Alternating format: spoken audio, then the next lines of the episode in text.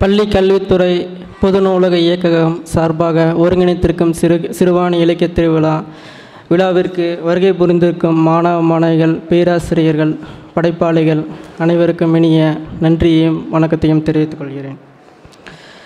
கவிதையின் வழித்தடங்கள் நாளுக்கு நாள் புதுப்பித்து கொண்டும் தான் செல்லும் பாதையை பிரகாசித்து கொண்டும் செல்வதாய் உள்ளது. ரெண்டாயிரத்துக்கு பிறகான கவிதைகள் என்னும் இக்கட்டுரையில் ஏறக்குறைய பத்தொன்பது கவிஞர்களின் ரசனை சார்ந்து தேர்ந்தெடுக்கப்பட்டுள்ளது. எனது வாசிப்பின் வழி கண்டது மற்றும் எனது ரசனை சார்ந்து தேர்ந்தெடுக்கப்பட்டது. இந்த பட்டியல் தொடரும் என்ற முன்னறிவிப்போடு தொடர்கிறேன். கல்யாண்ஜி. வெறுமனே வழங்கப்பட்ட ஒரு மிட்டாயை சாப்பிட்டுவிட்டு காரணம் ஏதுமின்றி பத்திரப்படுத்தி வைத்திருக்கிறோம். எப்போதாவது எடுத்து பார்த்து கொள்கிறோம்.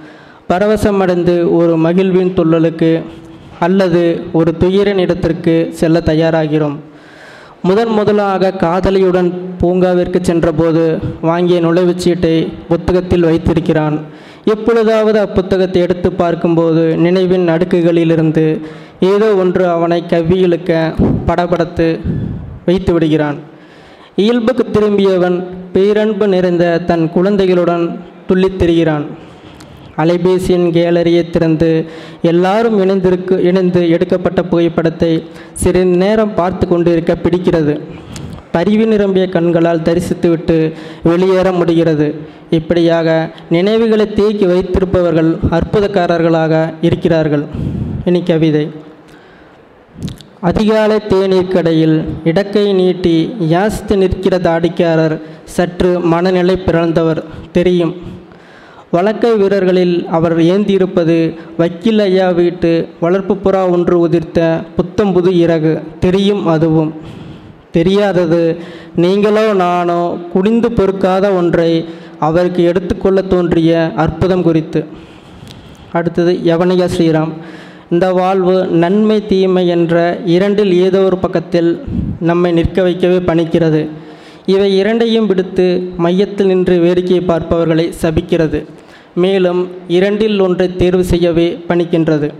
இரண்டின் விளைவுகளையும் பொறுத்து தீர்வு விரும்பிகள் செயல்படுகிறார்கள்.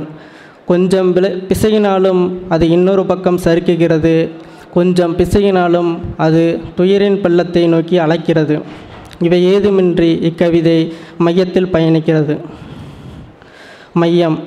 ஒரே ஒரு வாய்ப்பு தான் மிச்சம் இருக்கிறது விழுந்த மரத்தை எடுத்து நடுவதற்கு குழந்தையை கொஞ்சுவதற்கு துயருற்று போன மனைவியை பிரிய வியாபாரத்துடன் தந்திரம் பண்ண வாழ்வற்ற இளம்பெண்ணிடம் பரிவு காட்ட பசியால் நோயுற்று விட நம்பிக்கையின் முகத்தில் காரியுமில காட்டுக்கிழங்குகள் சுட்டு தின்ன குறைந்தபட்சம் தற்கொலை செய்து கொள்ளவாவது. உதாரணத்திற்கு பிறந்தவர்களால் நிறையும் பூமியில் ஒரே ஒரு வாய்ப்பு தான் மிச்சம் இருக்கிறது. உழுது பயிர் செய்ய அல்லது ஏமாற்றி பிழைக்க உற்பத்தி பொருளீட்ட அல்லது ஆட்களை வைத்து கொலை செய்ய. செருப்பு தைப்பவனிடம் கேட்டேன். இடதுபுறம் திரும்பி நேராக போகச் சொன்னான். திரும்ப வலதுபுறம் காணாது திகைத்தேன். இப்போது நான் எங்கு நிற்கிறேன்? மையத்திலா? அடுத்தது மனுஷபுத்திரன் வழிநடுகச் செல்லும் பேருந்தில் அவரவர் நிறுத்தம் வந்தவுடன் இறங்கி செல்பவர்களைப் போல தம்மை விட்டு விலகிச் செல்கின்றனர். ஒருவரை விட்டு போகும்போது எவ்வித சிக்கலுமின்றி அந்த பயணியைப் போல செல்வதே போதும் என கவிதையில் சொல்கிறார். விலகிச் செல்லும்போது மிக மிக யதார்த்த பார்வையோடு எதிர்கொள்வதாய் உள்ளது. கவிதையே ஒரு செடியாக அது துளிர்க்கும் எல்லா இலைகளுமாக முழுக்க முழுக்க வியாபத்திற்கும் பச்சையமாகிறது.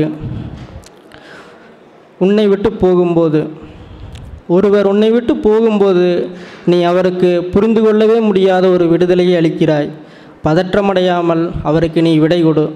ஒருவர் உன்னை விட்டு போகும்போது உன்னுடைய நிழல் இல்லாமல் அவர் தன்னைத்தானே பார்த்து கொள்ள அனுமதிக்கிறாய். எந்த குற்ற உணர்ச்சியும் ஏற்படுத்தாமல் அவரை போகவிடு. ஒருவர் உன்னை விட்டு போகும்போது உன்னுடைய பழக்கங்கள் மாறுவது போலவே அவரது பழக்கங்களும் மாறிவிடுகின்றன. போகும்போது அவருக்கு நீ எதையும் மறுக்காதே. ஒருவர் உன்னை விட்டு போகும்போது ஒரு சுவருக்கு அந்த பக்கமாய் போவதாகவே அவர் உணர்கிறார். நீ அவருக்கு நல்வாழ்த்துக்களை தெரிவி. ஒருவர் உன்னை விட்டு போகும்போது எதையோ கொஞ்சம் இழக்கிறாய். அவரும் எதையோ கொஞ்சம் இழந்துதான் போகிறார். அதா என்பதால் நீ துக்கமடைய வேண்டியதில்லை. ஒருவர் உன்னை விட்டு போகும்போது நீ இனி அவருக்கு தர ஒன்றுமே இல்லை என்பதால் தான் போகிறார். நீ அவருக்கு உன்னிடம் இருப்பதிலேயே சிறந்த ஒன்றை அப்போது பரிசீலித்து விடு ஒருவர் உன்னை விட்டு போகும்போது இனி எப்போதும் திரும்ப மாட்டார் என்றுதான் நினைக்கிறாய். அந்த கணத்தின் அன்பை அந்த கணத்தின் வெறுப்பை அவருக்கு முழுமையாக காட்டு. ஒருவர் உன்னை விட்டு போகும்போது அவர் வெளிச்சத்தை நோக்கி போவதாக ஒரு கணம் உணர்கிறார். நீ அப்போது ஒரு காதல் கவிதையை எழுதாமல் இரு. அடுத்ததாக அம்சப்பிரியா சில சமயங்களில் மனிதர் தாமே கற்பனை கொண்டு கதைகளை உருவாக்கி கொண்டே போகிறார்கள். தத்தமது யூகத்தின் பேரில் போலிகள் அடுக்கப்படுகிறது. பறவைகள் மீது வைக்கப்படும் சித்தரிப்புகள் சக பறவைகளை வியப்பில் ஆழ்த்துகின்றன. பறவைகள் குறித்தான கதைகளில் எப்போதும் தவறாது வந்துவிடுகின்றன காகங்கள். தாகமோடு காத்திருக்கும் ஒரு காகத்தின் கேள்வி கவிதையாகின்றது. எனது காகங்களுக்கு கதை தெரியாது. வாசலில் தேறிய தேங்கிய சிறு பள்ளத்து நீரை மிக சிரமத்தில் உறிஞ்சுகிறது ஒரு காகம். அது போதாமையின் அறிகுறி என சற்றும் சுற்றுமுற்றும் பார்ப்பதிலிருந்து அறிய முடிந்தது. இன்னொரு காகம் பாத்திரத்தின் அடையாளத்திற்கு தன் தலையை புகுத்தியும் எட்டாத தண்ணீரை ஏக்கத்துடன் பார்த்தபடி இருக்கிறது. பெரிதொரு காகமோ மொட்டை மாடி மேல் தொட்டியில் நிரம்பி வழிந்து வெளியேறும் நீர்க்கசிவில் தாகம் தீர்க்க காத்திருக்கிறது. கூட்டமாக கரையும் காகங்களே இலவு சொல்லும் மாறுடமாகவும் தனித்து கரையும் காகத்தை விருந்தினர் வருகை சொல்லும் முன் கணிப்பெனவும் கணிக்கும் எங்கள் கதை காகங்களுக்கு தெரியாது. தன் இனத்தில் ஒரு காகம் கற்களை பொறுக்கி குடுவையிலிட்டு தாகம் தீர்த்த மனிதர் கதை காகங்களுக்கு தெரியாது. இந்த வெட்டார வெளியில் நிரம்பி இருக்கிறது காகங்களின் தாகம். இளங்கோ கிருஷ்ணன் அடுத்தது. அற்புதமின்றி எண்ணி நாம் நம்பிக்கொண்டிருக்கும் அல்லது பிடித்து கொண்டிருக்கும் நம்பிக்கையை விட மனிதனை விட இன்னும் இன்னும் மேன்மை மிக்கதாகிறது ஒரு துரோகத்தின் முகம் ஒரு வெறுமையின் சந்திப்பு என்பதை உணர்ச்சி செல்கிறது வாழ்வின் பக்கங்கள்.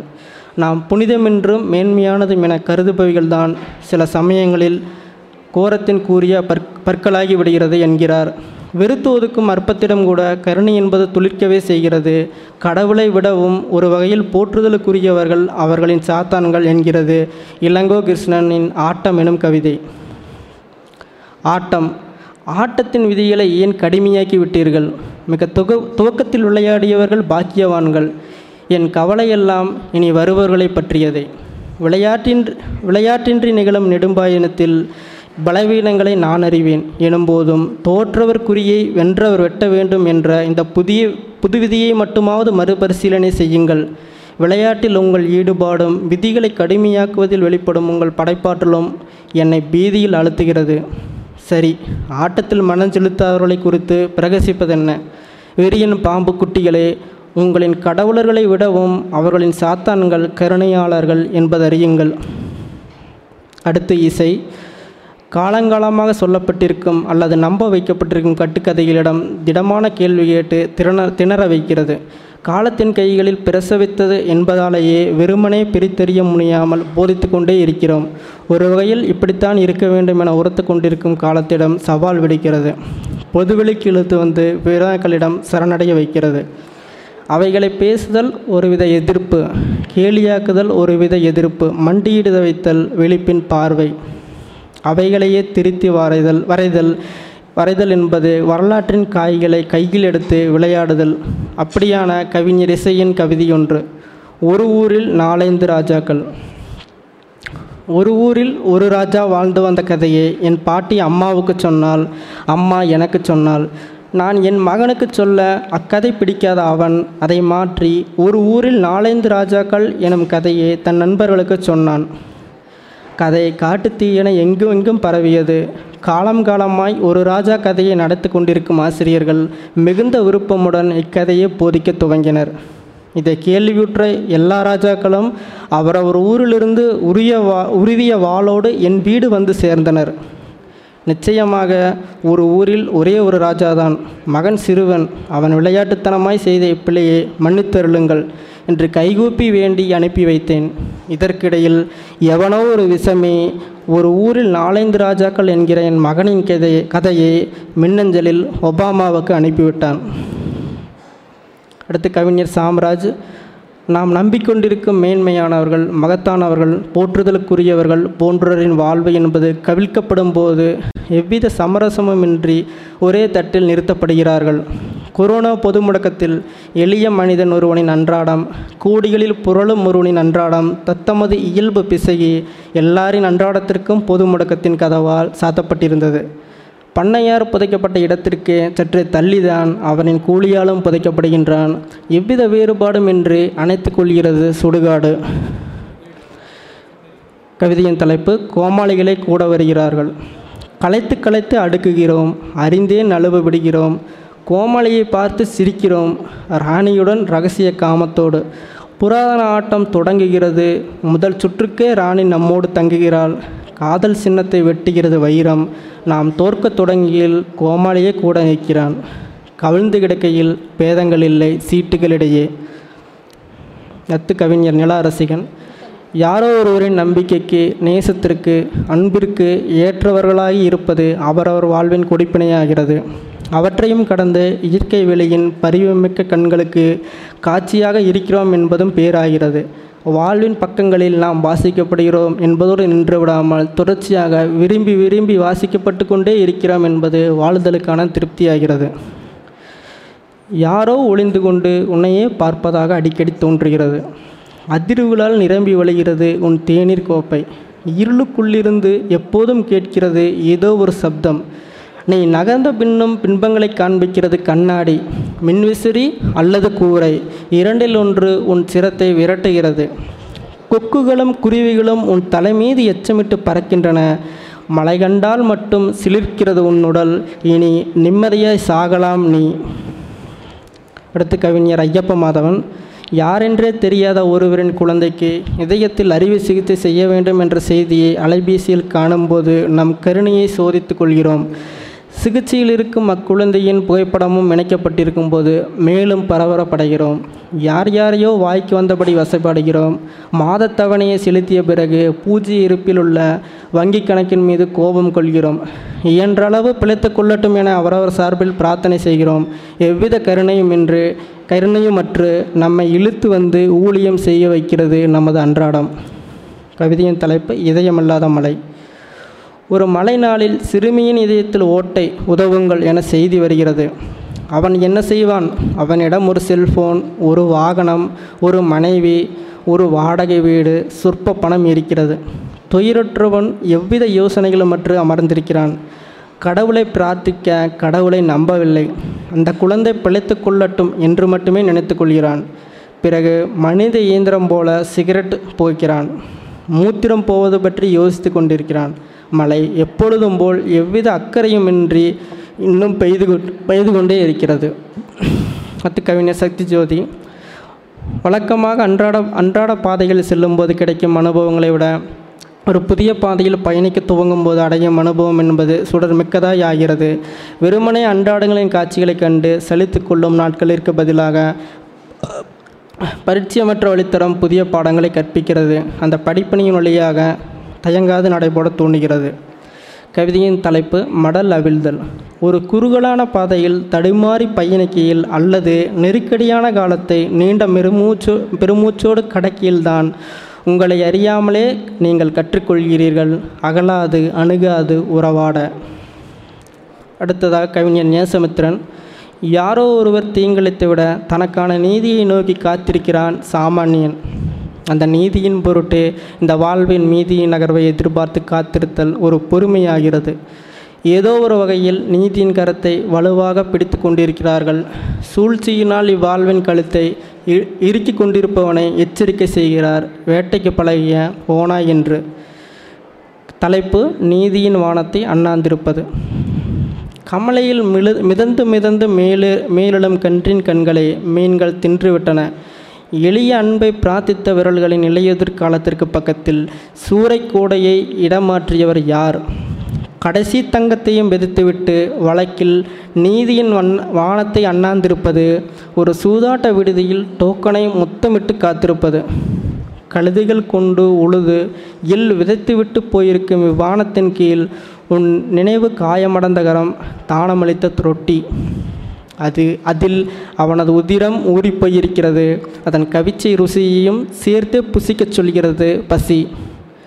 நீ அறுத்திருப்பது நங்கூர சங்கிலி மட்டும்தான். சுக்கானோ நான் வேட்டைக்கு பழகிய ஓனாய் உன் திசைகள் பத்திரம்.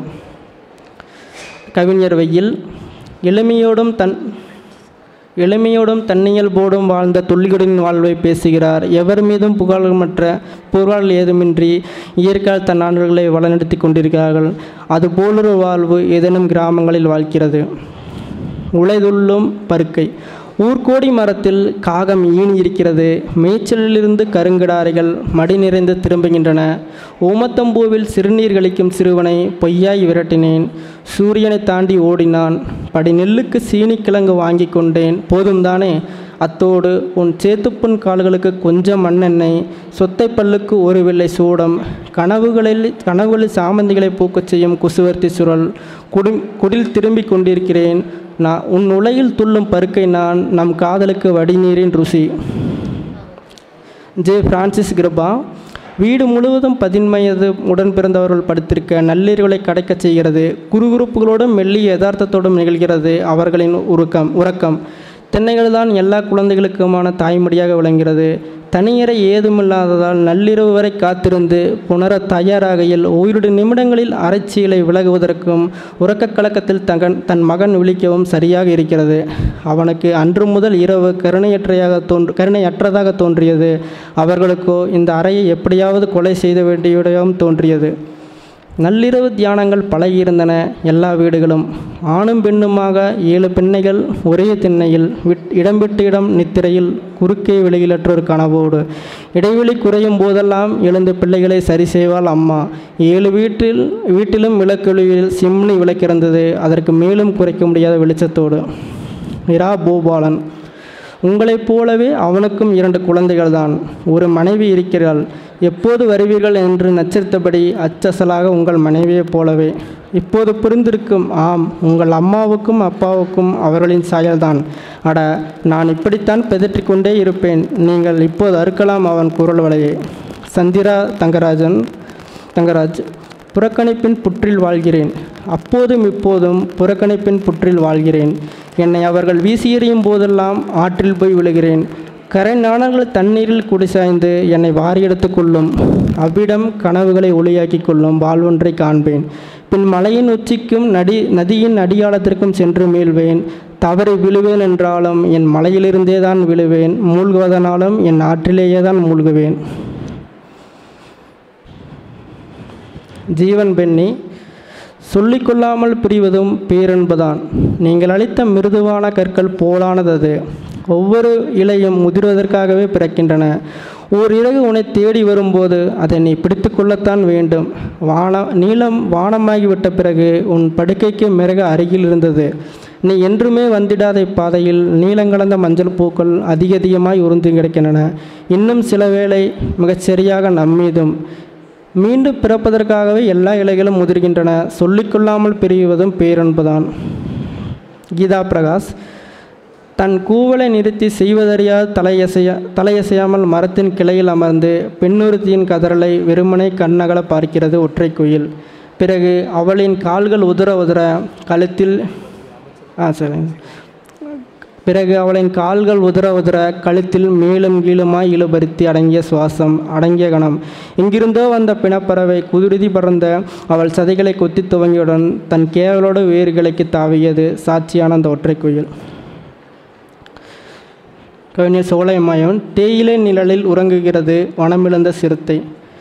எழுத்து ஒரு வகையில் இந்த வாழ்வில் கலங்கரை விளக்கமாக உள்ளது. சுற்றி கொண்டே இருக்கும் அதன் ஒளியில் சிறிது தன் மீது படும்போது இவ்வாழ்வு கருணை மிக்கதாக மாறுகிறது. கவிதை வழி வழி நடத்துவதாக உணர்கிறேன். அதன் பொருட்டே திருப்தியுறுகிறேன். அது எப்போதும் ஒரு சமூகத்தை குடும்பத்தை பரிவை கற்பித்து கொண்டே இருக்கிறது. அதன் கரங்களுக்கு ஒப்பு கொடுத்தல் வாதையாகிறது. எனினும் அந்த கரங்களின் அரைவமைப்பில் மிக மிக ஒரு எளிமையை உணர்கிறேன். ஒரு பாதுகாப்பை உணர்கிறேன். இந்த சொற்களோடு புறங் புழங்கிக் கொண்டிருத்தல் வேறு எவற்றை காட்டிலும் ஒரு கூடுதல் நட்பு மிக்கதாக இருக்கிறது. அவற்றின் அவற்றுடன் பொழுதுகளை கழித்தல் அர்த்தமான ஒரு யதார்த்தத்தை கொண்டுள்ளது. இந்த வாழ்வு எப்போதானும் எப்போதேனும் கவிழ்க்கப்படும் போது அல்லது ஏதேனும் இருள் பாதையில் தத்தளித்து கொண்டிருக்கும் போது ஒரு பிடி பிடியளவு நம்பிக்கையை அன்போடு வைத்துக்கொண்டு அழைக்கிறது. அந்த அழைப்பிற்காக பயணப்படுகிறேன். அவ்வளவே. நன்றி நண்பர்களே.